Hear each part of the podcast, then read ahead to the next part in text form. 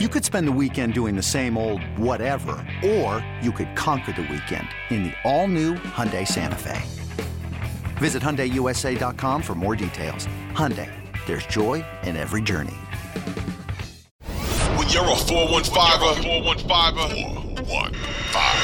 you're all about your San Francisco 49ers. And this is where you need to be for news, analysis, and more.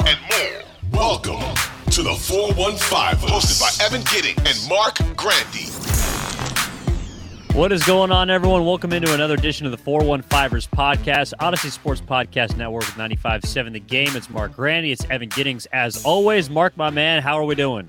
I'm doing well, Evan, back with another edition of the 415ers because it's been a busy first week of the offseason for the 49ers. Of course, they're looking for a defensive coordinator. There's quarterback injuries all around. You want injury updates on all the key players. So we've got it for you on the 415ers. Sticking with you here on a Thursday. Yeah, no doubt. Look, we're coming at you a little bit earlier than the typical Monday, Wednesday, Friday, because we felt like with Kyle Shanahan and John Lynch's end of season press conference, there was a few things that came out of it that we felt like were needed to be discussed. Now, some of the players will also have their end of season press conferences coming up. We'll, of course, dig into what the future is for a lot of those players and hope to hear from them soon. But, Marc, there's a lot to kind of dive into when it comes to Kyle Shanahan and John Lynch and what they said. Obviously, updates about Brock Purdy and his UCL tear that we found out about earlier this week, Jimmy Garoppolo and his return highly unlikely in San Francisco. Of course, in the middle of the defensive coordinator search after DeMeco Ryans takes the head coaching job with the Houston Texans. We'll dig into that a little more deeply at the episode as well. And then, of course, the fact that there are two starting quarterbacks evidently on this roster that Kyle Shanahan believes in. But the place that I want to start is after the NFC Championship, because I know everyone is focusing immediately down the line. There's a lot of questions about what's going to happen at the QB position. Where are they going to go as far as restructuring this roster as well as the coaching staff? But the one thing that at least just stood out to me, Marc, which I didn't realize, and it turns out that Kyle Shanahan didn't realize, is that after they lost the Philadelphia Eagles game, the NFC Championship, he had just realized that they had gone 98 days without losing a football game. That is pretty impressive considering that's a little less than 1/3 of the entire calendar year. I know we talk about the 12-game win streak and they're unbeaten when Christian McCaffrey starts, but to put that in perspective, Kyle Shanahan said, frankly, like he never felt anything like that before. He didn't realize it until somebody had told him. 98 straight days without a loss is nothing to scoff at. That's pretty impressive. The Chiefs loss in October and then the NFC Championship loss, of course, in January against the Philadelphia Eagles. Regardless of how the season ends, if it ends with a Super Bowl or not, that's impressive. There's been a lot of talk. I know you and I talked about it all postseason and towards the end of the regular season, the conversation of, who have the Niners played? The strength of schedule. You beat everyone that you play for almost 100 straight days. It doesn't matter who you're playing. That's impressive. So I think it's probably hard for a head coach, someone in Kyle Shanahan's position, to in the moment be thinking about it. But you're right. Someone tells him after the fact, and you're like, wow, that number checks out. Like we haven't lost since that Chiefs game in October. Incredible. Unfortunate that they couldn't find a way to close it out and get to the Super Bowl, but an incredible streak nonetheless. And we'll probably look back at that streak, Evan, as despite the fact that the season ended in a frustrating way, we'll probably look back at that streak, 98 straight days without a loss, as one of the more fun and entertaining stretches of Niners football in recent memory. Yeah, some of the best. I mean, hopefully they can reclaim some of the magic from last season, this upcoming season. But it's going to be hard to top the type of roster that they had this year, in my opinion. And of course, we'll have an entire offseason to look into that. But, I think a lot of it, and Kyle Shanahan has been pretty consistent with how he does not literally look ahead from week to week and how at the end of season, you just look up and boom, a blink of an eye, everything's been gone. And then he gets hit with the 98 number. Well, a lot of that is because, Marc, obviously he had a lot to deal with this season and specifically at the quarterback position. And he talked about in his press conference, having Brock Purdy and Trey Lance. So let's hear him and his discussion about what he thinks is coming up at the quarterback position. I know we have two starters on our team right now that I believe we can win with. So when you have that situation, you're not that eager to go looking around. Yeah, so not that eager to look around from Kyle Shanahan, because Brock Purdy and Trey Lance are both in place. That tells me, one, like we were talking about yesterday, I do think that Kyle Shanahan is optimistic about Brock Purdy's elbow and him being able to have more of a repaired surgery than a reconstructive surgery. But I think it also points to, because Kyle Shanahan is the ultimate plan B guy, in my opinion. Like, he always has a safety valve, it seems, for everything, as well as an answer for everything. But it does tell me, too, that there is perhaps, I should say, more belief in Trey Lance than I think a lot of people are led to believe from this staff, considering the way that his season prematurely closed and the way that people have kind of, I don't want to say done a 180, but, you know, turned a little bit against Trey from the preseason up until he got hurt in the way that Kyle Shanahan was using it. I agree with the first part. I'm not so sure about the second part. I think Kyle Shanahan is not going to disparage one of his players, especially a young quarterback who he might need to rely on this coming season, in the media. He's not going to openly do that. So him saying, you know, we have two starting caliber quarterbacks that we think we can win with on his roster ultimately doesn't mean all that much. He's not going to say anything other than that in the media. I do agree with you 100% that I think the main point of this entire end of season press conference for both John Lynch and Kyle Shanahan, Evan, is that they are optimistic on Brock Purdy's injury, that he likely will need surgery. Again, the Niners doctors are recommending that, but not the full Tommy John procedure. Instead, just a UCL repair that will get him throwing again in 3 months and should be ready to go on the football field in 6 months, which means he'll miss basically the entire offseason program, but should be good to go essentially at the start of training camp. So I think the main point is the Niners are optimistic at Brock Purdy's chances to have, you know, relatively close to a full training camp and be ready by week 1.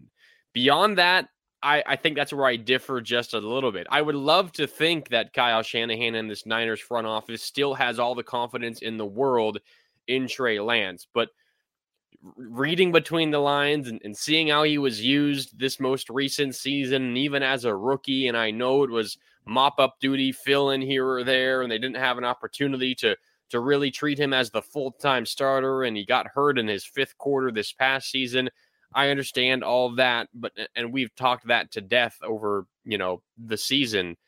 I'm not so sure I feel that same confidence in Trey Lance from the Niners as I do in Brock Purdy. To me, everything Kyle Shanahan and John Lynch said is Brock Purdy's injured, yes, but he will be back before the start of the season. And just look at what he did this past year. We are in good hands. I feel they are extremely confident in Brock Purdy. I'm not so sure beyond that. Yeah, well, the other part of it too, Mark, and why I feel comfortable saying that they do believe in Trey Lance. Well, one, you're right. They're not going to come out and say flatly, hey, we do or we don't. They're not going to show their hand in that sense. But the other part of it too is, of course, the piece of sound that we heard from Kyle Shanahan concerning the QB2 from this last season, and that is none other than Jimmy Garoppolo. There's an area in which you guys could see Jimmy being back, and if so, what would that look like? No, I don't see any scenario of that. Yeah, I think that's about as definitive as Kyle Shanahan put it. I don't see any scenario. Last year, apparently, there was one scenario in which Jimmy Garoppolo could come back, and he did, to restructure his deal, become the backup, and then the starter in San Francisco. But there is no way that Jimmy Garoppolo will be back this next season, according to Kyle Shanahan.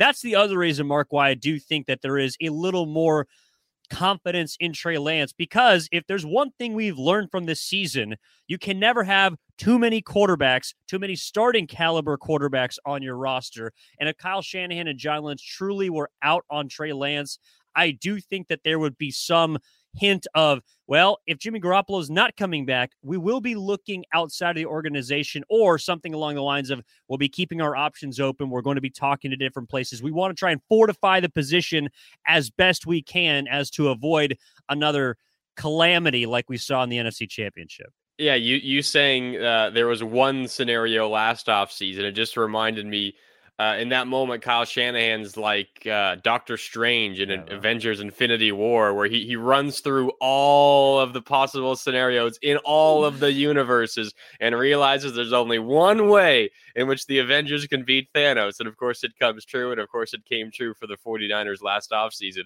My first thought when I heard this clip about Jimmy Garoppolo, Evan, is, well, did you not learn from last season? Because you said essentially the same exact thing a year ago. Jimmy Garoppolo, a year ago, on the 1st of February, said, and I quote, "See ya." He thanked the 49ers fans. He said, "This has been a great ride, but we're ready for the next chapter. We're going to work together and find a trade partner. It's going to be great." Mm-hmm. Again, I'm not saying I think it's going to happen. All I'm saying is I think it's a little more likely than Kyle Shanahan is letting on. Did they not learn from what happened last offseason? Because you never know what could happen again this offseason. Now, I know it's a little different because he's not even under contract right now. He was last offseason. He is a free agent this offseason, of course. So it would take more than just no other interest. It would also take their interest in him enough to sign him. But, Evan, at the quarterback position for the 49ers, I'm not ready to rule anything out. Which sounds like my sentiment towards Tom Brady in our last episode. So how about this? I will take Tom Brady's return as a 1%. You can take Jimmy Garoppolo's return to San Francisco as a 1%. And we'll keep it at that. Sounds good. But the other part of it, Mark, is too, and you're right, Jimmy Garoppolo did come out and pretty much, I thought, burned the bridge last end of season press conference heading into the offseason. But the one thing we didn't hear was Kyle Shanahan or John Lynch officially say that it was over. And that, to me, what made Garoppolo's comments so surprising, actually, is because if you remember, Lynch and Shanahan spoke before. Actually, I think it was Lynch that spoke before. And, of course, the question about Jimmy turns up, and John Lynch plays it pretty much down the middle. He just hits it right down the fairway and says, we're going to try and do right by Jimmy. We're obviously, we love him, and we're going to try and do everything we can to position him for success. But nothing along the lines of, I don't see any scenario in which he returns. And then Jimmy Garoppolo walks to the stage and says, "See ya, I'm out." So this year, to me, even though, yes, you're right, the one scenario that we saw last offseason technically could play itself out in a different fashion this year, I didn't see the type of definitive statement from the front office last year that I did this season. That's why I think Jimmy Garoppolo is gone. Yeah, again, you're probably right. It is just... And you're probably right about Brady. Yeah, but it is interesting. I mean, I do think that there is a world, Evan, in which... Unfortunately, for whatever reason, Brock Purdy's injury is a little more serious than they think. Maybe he misses training camp. Maybe he's not ready at the start of the season. And the Niners are just unwilling to turn to Trey Lance because of what I said a few minutes ago. They're still not totally confident in him, and they know how good their roster is, and they don't want to risk, suffering some losses early in the season. And they say, well, what's a good stopgap option? And it might be Jimmy Garoppolo. It might be a different veteran quarterback. But of course, as we just heard earlier from Kyle Shanahan, they said they already have two starting quarterbacks, and there's not really much reason for them to go and target a veteran quarterback out there on the free agency market, because you feel good about your two quarterbacks. Again, I'm not so sure I agree or believe them 100%, but if that's what they're saying, then, I mean, they can't go against their word now. Because what is that going to do to Trey Lance? I don't know. I just feel like there is a situation where they might have talked themselves into a bit of a corner if the Brock Purdy injury doesn't go as smoothly, the recovery, that is, doesn't go as smoothly as they say. And then what do they do at that point? Yeah, you're right. I also felt like they kind of talked themselves into a corner last year, but things just played out in their favor. Yeah. And as much as Kyle Shanahan, don't get me wrong, has gotten very unlucky as head coach when it comes to quarterbacks, last year he also did get kind of lucky, as we saw, because in the NFC Championship game, when you lost your quarterback, which you already had two previous times, the team folded. So, again, I do think that Kyle Shanahan has had some happenstance, luck fall his way, as well as some of the things not. But it is interesting, Mark, because there was kind of a testy back and forth at the tail end of season press conference yesterday, in which Kyle Shanahan was sort of asked about that. And to me, it's a question that has to be asked, although it's not one that's necessarily fair. I don't know if the question's in here. If not, we'll say for you on the other. Okay, so it's not in there, but essentially the question was about his four quarterbacks and them getting hurt. And what happened, Kyle? Yeah, the question was specifically, do you have any hesitation about your play calling because your quarterbacks continue to get hurt? And here's what he said. When you ask that question, though, I understand. But I think if you looked at the injuries, common sense would answer that question. I mean, how have they gotten hurt? I mean, I'm sorry, Josh got a concussion when he hit the ground. So that's the fourth one you're talking about. I'm sorry, our quarterback got his elbow bent backwards on a normal drop back pass. I'm sorry, on a drop back pass, someone rolled up on Jimmy's ankle. And then we have a dual threat quarterback who got hurt running the ball. So to throw all those four in that category, no quarterbacks got hurt when we had to hand it off the whole second half. So we can look into that. That is peak Kyle Shanahan, Mark. The best part of that whole press conference, if you're watching it, if you haven't, go find it on YouTube or whatever. John Lynch's smirk in the middle of Kyle Shanahan's answer. He's just, you can hear what he's thinking to that poor reporter. Oh, you barked up the wrong tree, my guy. Kyle Shanahan does not appreciate those questions. No, but it's a question that has to be asked. And I do appreciate, I'm sorry, I don't have the name of the media member that asked the question, but that is a question that has been on everyone's mind for a long time. And so even though I think we both agree, like, it is at face value an unfair question. Like, how are you supposed to answer, hey, do you think you need to adjust your play calling because you got four quarterbacks hurt this year? Like, that itself sounds like a terrible question. But as we've also discussed, the quarterback position in San Francisco and the revolving door that it has been, is it a trend? Is it unlucky? Does Kyle Shanahan play a part at all in it? And so that's a question that I appreciate being asked, even though I'm sure the guy just felt like, well, F me, right? Okay, Kyle Shanahan is just going to sit here and make a fool out of my question and turn it back on me, and only how Kyle Shanahan can. Yeah, and there was an earlier question. I don't know if it was the one directly before this or a couple before it, where John Lynch was asked about injuries at the quarterback position and, is it something that you feel like you need to find an answer to? Is there anything you're doing? And John Lynch, answered it as calmly and smoothly as ever. Like, yeah, I mean, I was hurt the first handful of years of my career, and then I didn't miss a snap for like almost a decade. Like, sometimes these things just happen. I think it's more so a coincidence than anything else. But, we've looked into everything and we'll continue to look into it. Just the most, as you said earlier, middle of the fairway answer. It's classic John Lynch. And then not the same question, but a similar question, more directed at Kyle Shanahan, and the way it's asked, you can kind of feel like, hey, do you feel any blame for these injuries? It's more so than just this is happening. It's more so, are you responsible for this? But you can just tell how different these two personalities are, because Kyle Shanahan was so eager, not necessarily to defend himself, but just dispel any rumors that he's at any fault here. And ultimately, I understand his frustration. One, his quarterbacks continue to get hurt. That is frustrating by itself. But two, then you have to answer questions like these about if it's your fault that your quarterbacks are getting hurt. And it's just kind of the cherry on top of a frustrating situation for Kyle Shanahan. So I understand both sides, the reporter asking the question, Kyle Shanahan getting a little bit frustrated. But John Lynch certainly handled his other question a little bit smoother than Kyle Shanahan did. Yeah, which one played in the NFL? That to me is where that comes down to. One has done a lot more, again, down the middle interviews than the other. This is the 415ers podcast, brought to you by the Odyssey Sports Podcast Network on 95.7 The Game. Marc Grandi, follow him on social at Marc Grandi, Mark with a C, Grandi with an I. Evan Giddings, you can follow me on social at egiddings10, at 415ers across all social media platforms. Download, rate, subscribe. 5 stars are appreciated. Okay, Mark, yesterday we did see at the end of season press conference the yin and the yang of the front office, right? We saw John Lynch, who is all smiles, a Stanford man, and the face in many ways of the culture and the brand and the organization in San Francisco.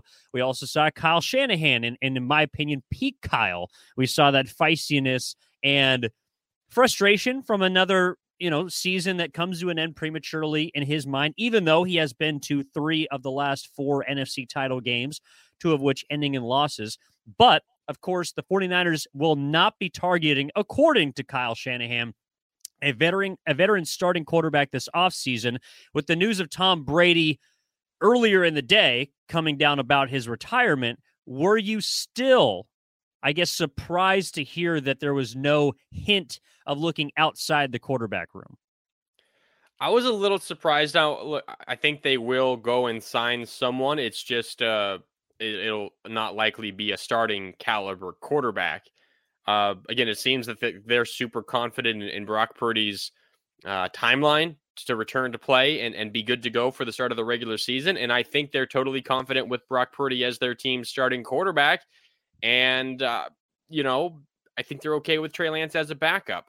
But you're not going into a season with just 2 quarterbacks. So them saying they're not targeting a veteran quarterback, you have to include the veteran starting quarterback in there, because that's what they said. They're probably going to go out and sign someone to be a backup or a third string quarterback, but they're not going to target someone that they think will start for them week 1. Of course, things can change, and this Niners quarterback situation is ever evolving.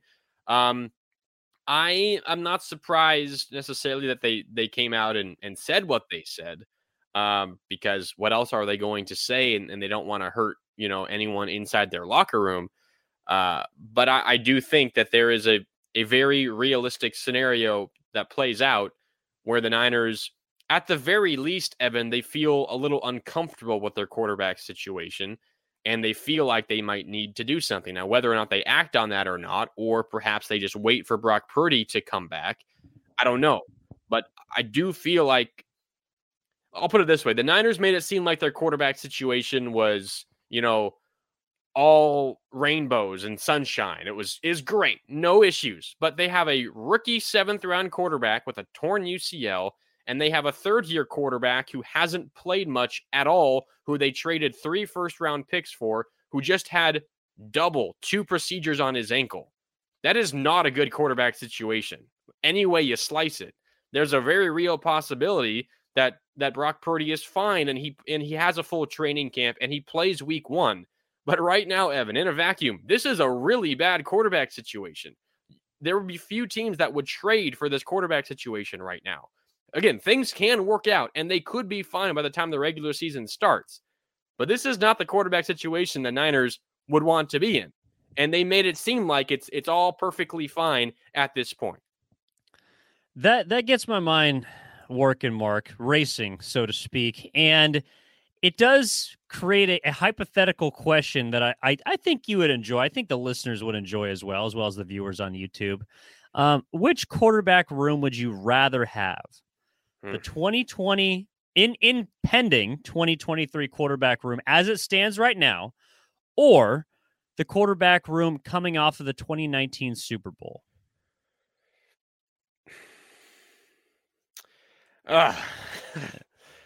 So coming off the 2019 Super Bowl, Jimmy Garoppolo had his best year of his career, but ultimately didn't do much in the postseason. He did. And not really his fault the first 2 games, considering the Niners just ran the hell out of the ball. And they didn't let him attack, Mark. They didn't unleash Jimmy Garoppolo. You're right. And then he didn't have the best Super Bowl. Of course, missing Emmanuel Sanders, which will go down as one of the most painful plays in Niners history. All right. I understand that play and why people are so frustrated with it. To me, the more damning throw of that game, and maybe this is revisionist history, but it always bothers me because I do hear that play brought up all the time for the 2019 Super Bowl. And this isn't about you as much as it's about 49ers fans. To me, the most damning play of that game for Jimmy Garoppolo was not overthrowing Emmanuel Sanders, but it was throwing the ball with his eyes closed on the final drive of the 4th quarter. That, to me, tells me that the quarterback is not ready for the moment, as opposed to overthrow. Like, we saw Jalen Hurts miss A.J. Brown on a go route that would have been an easy 7 points in the NFC Championship game. Anytime you throw the ball with your eyes closed, I don't want you on the field as a quarterback. That's just me, and I apologize for kind of steering this in a different direction.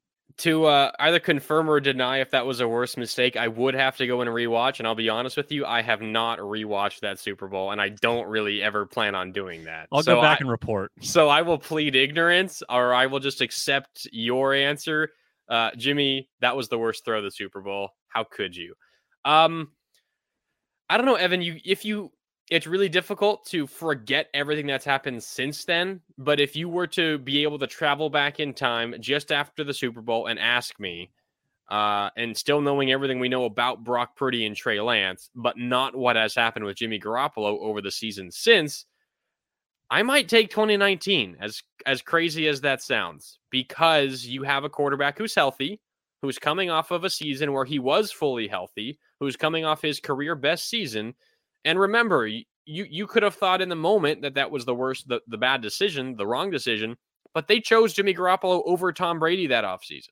The Niners, I think, certainly would take that 2019 quarterback situation over this one. And if Trey Lance and Brock Purdy were fully healthy, I might change my decision there. But considering the fact that both of them have injuries right now, I think I got to go with Jimmy Garoppolo at the end of the 2019 season.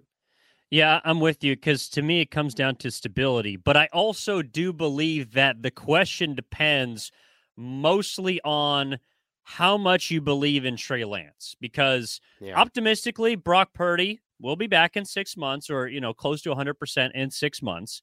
If he is not, and I think there's a greater chance of that than it sounds like Mark does, but regardless, Trey Lance might be forced into action at some point this season. And the way that quarterbacks have played out in San Francisco, odds are better than none that he will have to do so. So at some point, it does appear that Trey Lance is going to get a shot to start for the 49ers.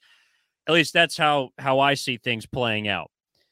If you believe that Trey Lance is maybe not the guy, but can be serviceable, can take care of the football, can be a cog in the machine that Kyle Shanahan has created on offense, and now has Christian McCaffrey, who he didn't get to play with this last year, then I understand maybe you saying, all right, the 2023 upcoming quarterback room gives you more confidence than the one from 2019 because you believe in the upside of Trey Lance and Brock Purdy as opposed to what you saw from Jimmy Garoppolo, especially like you mentioned in that postseason run. But I myself am one to err on the side of security, and coming off that Super Bowl, there was nothing more secure in a lot of people's minds than Jimmy Garoppolo and the 49ers' chance to get back to the Super Bowl in 2020, which of course didn't happen. So I'm with you on which room I'd take, but I mean, the question to me is going to come down to which Trey Lance walks into OTAs. Because again, no matter what happens to Brock Purdy, whether it's 6 months, whether it's 12 months or longer, Trey Lance is going to have the leg up come OTAs because he is going to be healthy. He is going to have first crack at least impressing the rest of the team, the rest of the staff before Brock Purdy returns to the fold whenever that happens.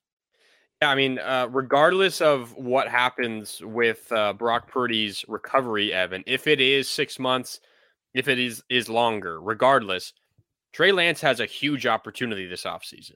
He's going to be the only quarterback that can work out for the 49ers, that can work out at all, that is under contract for the 49ers, assuming that they don't go and get any starting caliber quarterback all offseason until training camp starts. He's going to be the only, major guy competing in OTAs, all levels of OTAs.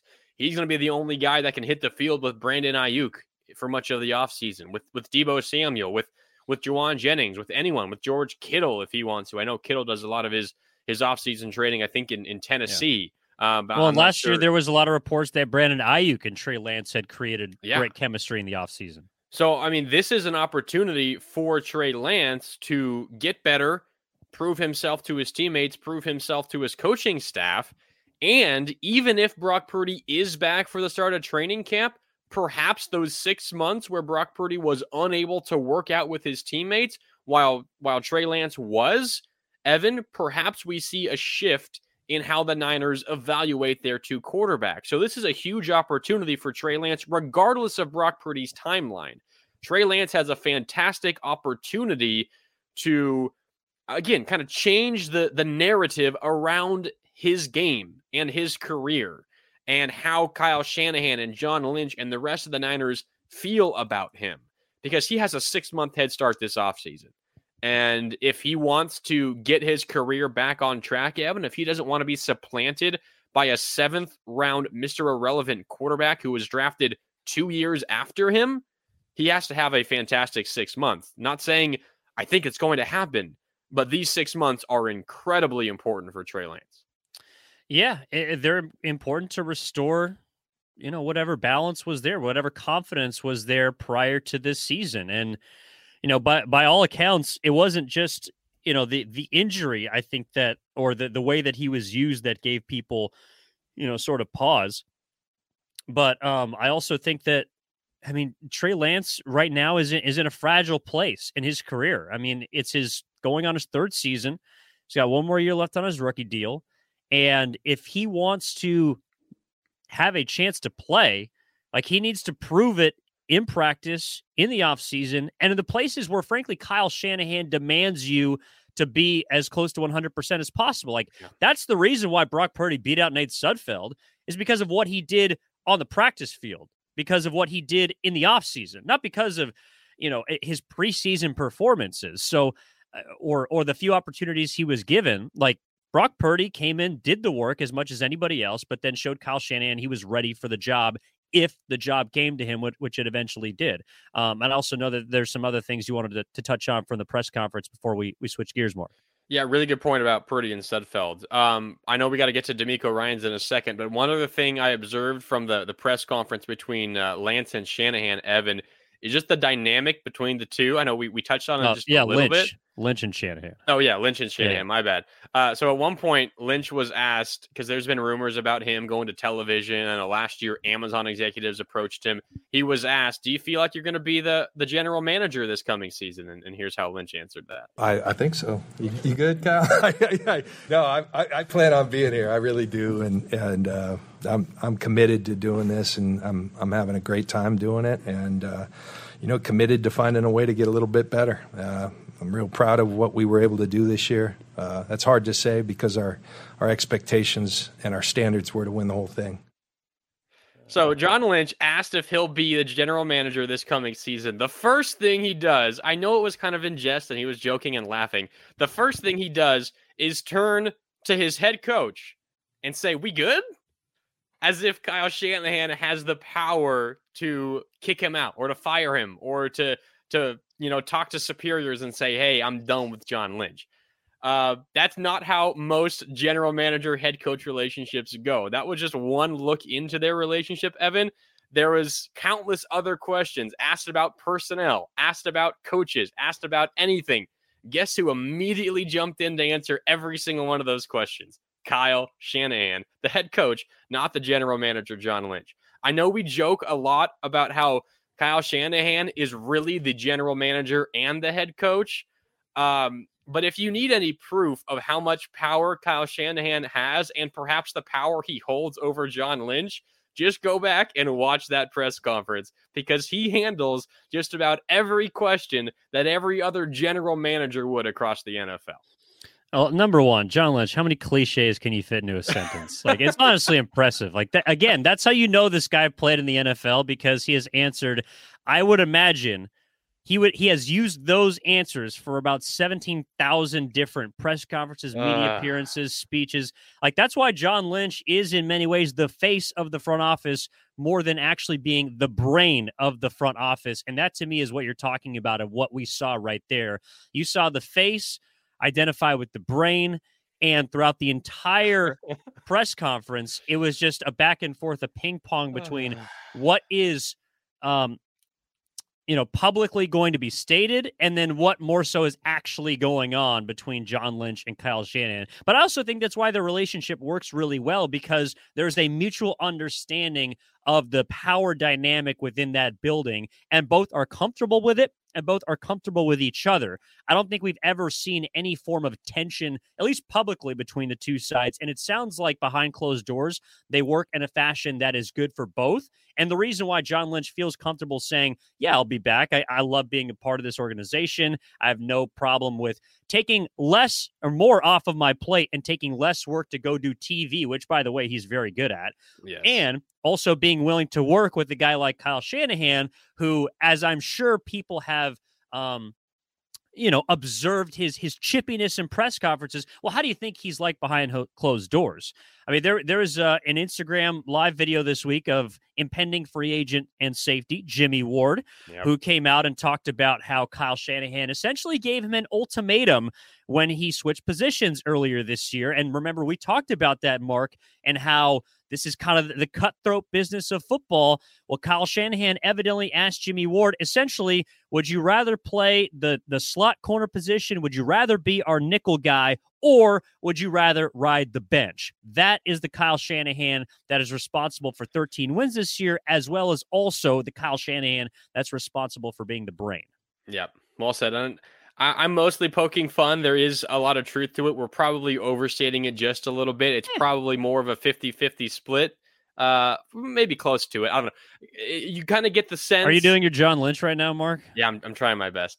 You kind of get the sense when you hear people talk about it that it's all Kyle Shanahan. I'm sure John Lynch has a gigantic voice in that front office, but Kyle, there's no doubt Kyle Shanahan certainly has more responsibilities than most head coaches that don't in their contract have it stipulated that they have full roster control. So yes, it is interesting. It's always fun to kind of see how that relationship works. And we got to peek into it on Wednesday. That we did. And this is a peek into the 415ers podcast on the Odyssey Sports Podcast Network with 95.7 The Game. Please download, rate, subscribe wherever you get your podcasts. Okay, Mark, let's get to really, I know even though the press conference was about the two quarterbacks, the end of the season, the biggest move that has happened so far in San Francisco has been DeMeco Ryans taking a 6-year deal per Adam Schefter of ESPN to become the Texans' new head coach. And now the 49ers are left without a defensive coordinator once again. And, Robert Saleh goes to the Jets a few years back. Mike McDaniel goes from being the offensive coordinator, but over to Miami last offseason. Now they lose another head coordinator in DeMeco Ryans, and a very good one that's responsible for the number one defense in the NFL. I think we weren't surprised with the news, but it will have ripple effects. It will. So DeMeco Ryans gone. The last time the Niners had to replace the defensive coordinator, as you said, they were able to promote from within with DeMeco Ryans. That's when Robert Saleh left to become the coach of the Jets. I think in a perfect world, Evan, Kyle Shanahan wants to do that again. He wants to promote from within. But his cabinet's becoming a little bit bare because there have been so many coaches over the last handful of years under Kyle Shanahan that have left. He has a relatively large coaching tree now, if you will, despite only being a head coach for a handful of years. It seems to me, Evan, and based on the fact that they are taking multiple outside defensive coordinator interviews, that they don't feel comfortable hiring anyone, promoting anyone from within at this point. Now, maybe in a couple of years that changes, but it doesn't seem like that's in the cards right now.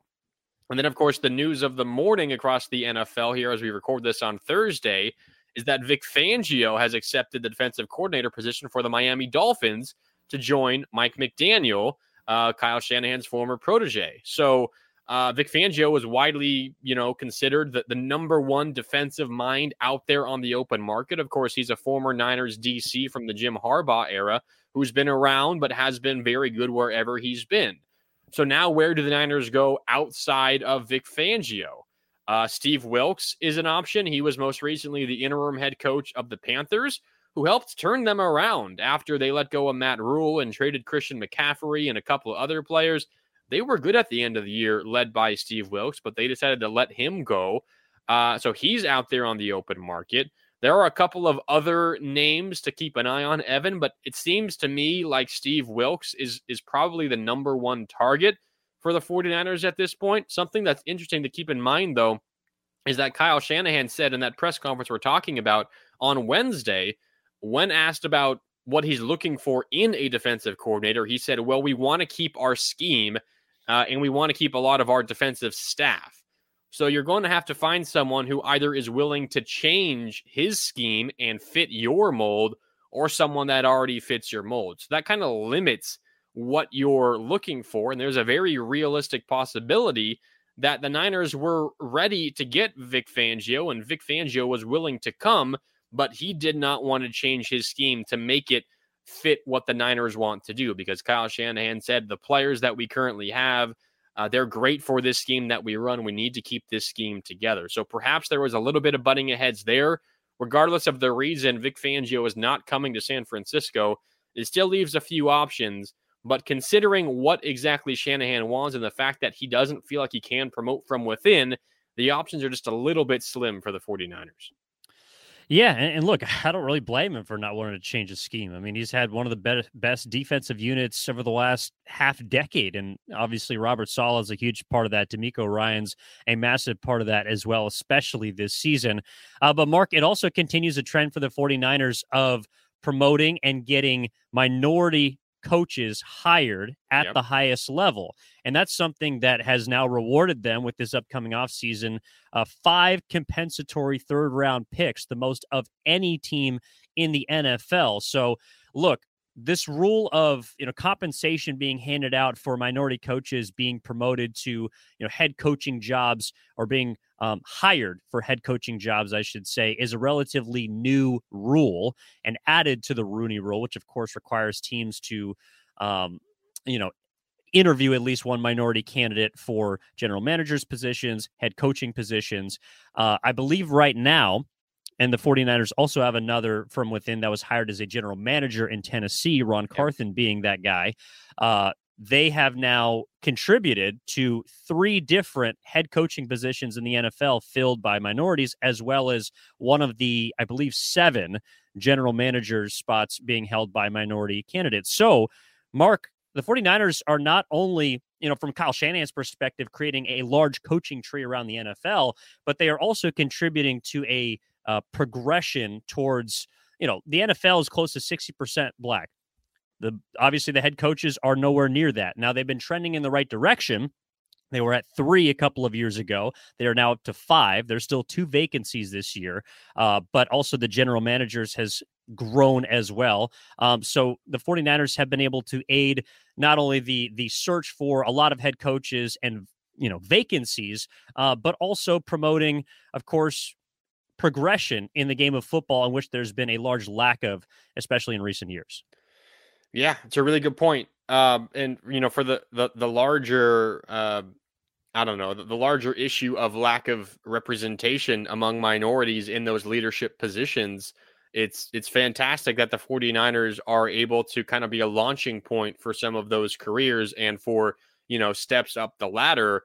But you look a little more selfishly at what it means for the 49ers, Evan. Of course, you love to see your people succeed, and that's huge.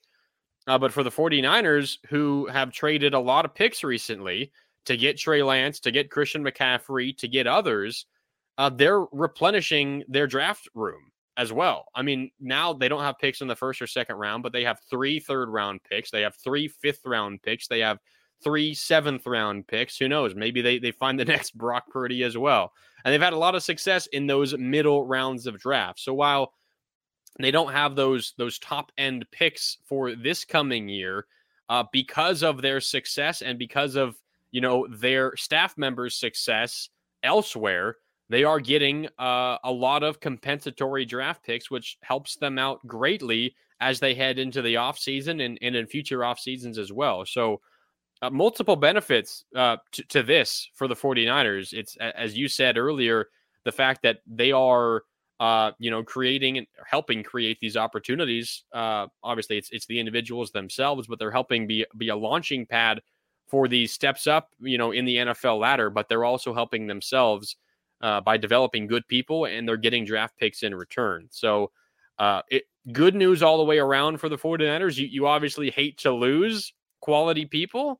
But you want to see them succeed, and the Niners are being compensated in the sense that they are getting some really helpful draft picks in return. So we'll see what they can do with it. But of course, you'd rather have those picks than not. Well, and this is the other part of it, too, is look, the 49ers, in a league that has struggled with representation at the head coaching and in the front office level, 49ers have been more a part of the solution than the problem in recent years. And I believe that, look, the compensation is great. There were 10 picks this year doled out based on the added Rooney Rule as far as compensation goes. The 49ers got half of those picks. And that's not just because Ron Carthen gets hired in Tennessee to be the new general manager. That's because in 2020, Martin Mayhew becomes the general manager in Washington, because obviously Robert Saleh becomes the head coach in New York, because Mike McDaniel becomes the head coach in Miami. Now DeMeco Ryans becomes the head coach in Houston. And of course, you know, Katie Sowers, who became the first female assistant coach with the San Francisco 49ers. I believe she's in college now, but the 49ers have been a part of it, the solution and not the problem.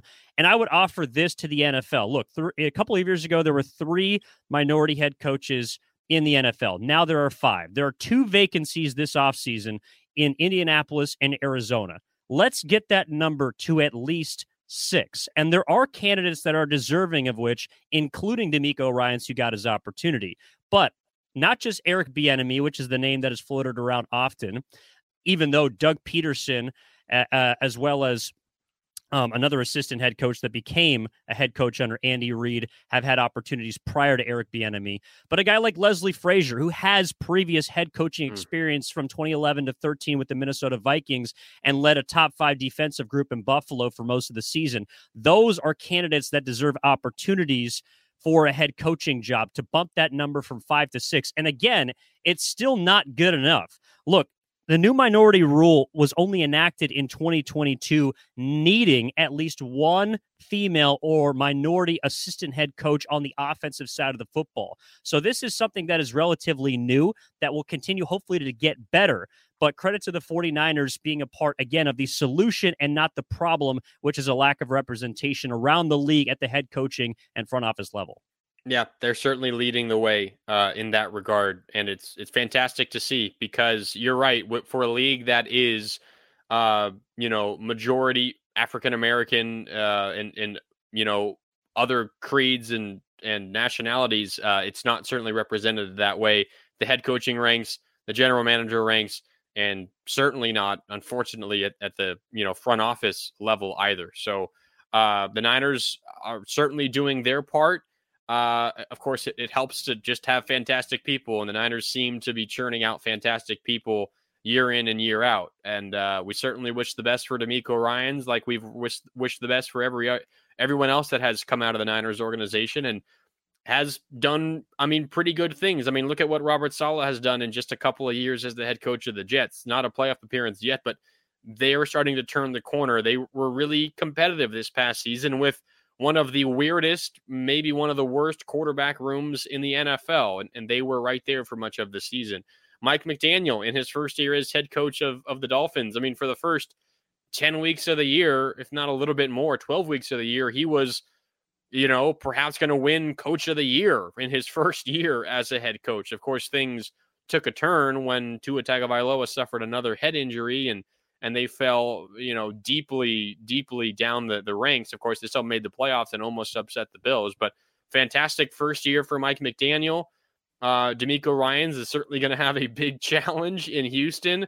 I think, like I said at the end of our last episode, Evan, on Wednesday, he signed a 6-year deal. I hope the Texans give him at least 4 years. I really hope they do. They have proven in the past that they will move on quickly.